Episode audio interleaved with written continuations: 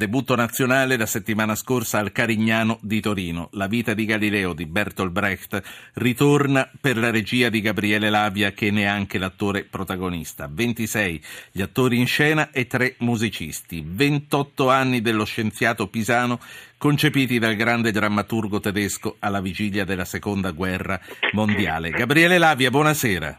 Buonasera a voi. La ricerca scientifica e il potere è un tema che non passerà mai di moda, purtroppo. Beh, dietro la ricerca scientifica Bertolt Brecht affronta un tema più complesso, che è quello, il rapporto tra la verità e il potere, tra la verità come essenza della libertà.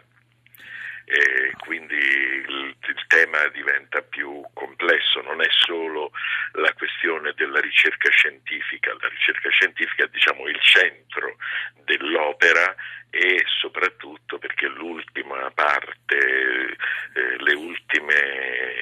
l'ultima grande battuta è stata scritta da Bertolt Brecht dopo la bomba di Hiroshima e Nagasaki.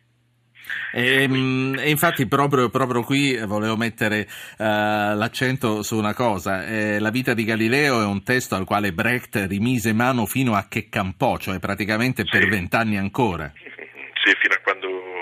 fino a poco prima di morire per una complicazione, per un'influenza. Questo perché, secondo i vari periodi, dal 38-39, quando fece la prima stesura, attraversò la Seconda Guerra Mondiale, poi il dopoguerra, poi tutto quello che è seguito fino appunto al 56, quando questa influenza se lo portò via. Perché ci fu bisogno di rimetterci mano?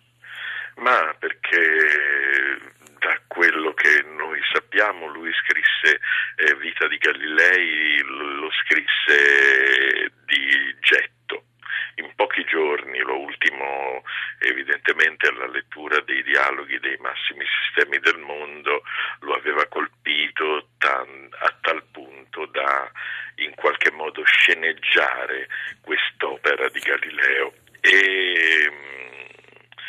E però la vita, le vicende che lui attraversò, le vicende storiche che lui attraversò, lo portarono via via a correggere questo rapporto. Però questa opportunità che forse solo il teatro e la musica danno rispetto alle altre arti, di continuare a mettere mano, è molto importante per il teatro. Un film quando esce, un quadro quando è dipinto, non è che viene il pittore poi a rimetterci mano e a mettertelo a posto. Il teatro può dare questo. Che cosa ha rappresentato nella sua formazione, Lavia, la vita di Galileo? Ma guardi, io moltissimi anni fa, nel 63, ero poco più di un ragazzino e vidi lo spettacolo di Giorgio Strehler al Piccolo Teatro di Milano. Credo, dico con certezza, che è lo spettacolo più bello che io abbia mai veduto nella mia vita. È chiaro che ne ho un ricordo nitido, ma non precisissimo, perché sono passati 52 anni. Quella volta era Tino Buazzelli Galileo. In che cosa si discostano le due interpretazioni? Che Tino Buazzelli pesava 4 volte quello che peso io, e questo è già qualcosa, dal momento che il teatro soprattutto è un corpo, è una voce, quindi non c'è nessun paragone possibile tra il Galileo che faccio io e l'interpretazione mirabile, meravigliosa che ne diede Tino. Strehler aveva saputo che Charles Loughton faceva Galileo e allora pensò che fosse più giusto Tino Buazzelli, che effettivamente aveva una fisicità tutta particolare, e diede un grande dolore a Tino Carraro, al quale aveva promesso la parte di Galileo.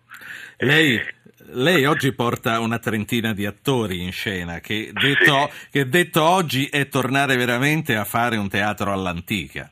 Volevo fare un teatro, il teatro noi diciamo così giustamente, all'antica. È anche un testo che avesse queste caratteristiche. Volevo che fare uno spettacolo, ai miei tempi si diceva impegnato, volevo fare uno spettacolo impegnato, non soltanto dal punto di vista politico o anche sociale o anche diciamo filosofico, come è in fondo il tema di Bertolt Brecht, è un tema innanzitutto filosofico, il rapporto tra il sapere e la verità. Sì. Che cos'è il sapere? Qual è il compito dell'uomo del sapere? E questo impegno, la parola impegno viene detta 2 volte nello spettacolo, alla fine questa parola impegno che io dico per 2 volte di seguito, sapendo che è una parola fuori moda, che è una scelta che non è solo registica, è qualche cosa che va di oltre. Ormai sono vecchio, la mia vita nel teatro spero che non sia finita, ma certamente ne ho vissuta ormai quasi tutta. Senta, volevo salutare un ascoltatore, Francesco da Trapani. Francesco, buonasera. Ecco, solo un saluto perché sta per partire la sigla. Volevo solo chiedere al signor Lavia, grandissimo attore, mi ricorda i tempi dei romanzi. Sì, gli faccia la domanda, per favore. Sì, siccome lo considero un uomo di cultura umanistica, volevo un suo parere, un breve parere veloce sulla situazione attuale nel mondo dai conflitti.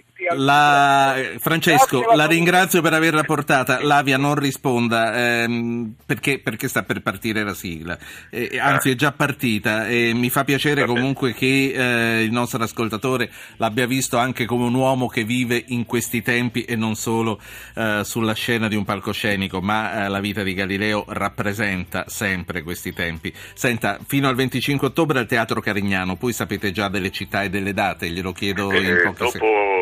Dopo andiamo a Firenze. Allora, andiamo a 3 settimane a Firenze, dopo adesso io le date non sono molto bravo. Non importa, sarà compito nostro darle. In bocca al lupo, se potrò la verrò a vedere in uno di questi teatri. Mi farà piacere, arrivederci. Grazie a lei, Gabriele Lavia.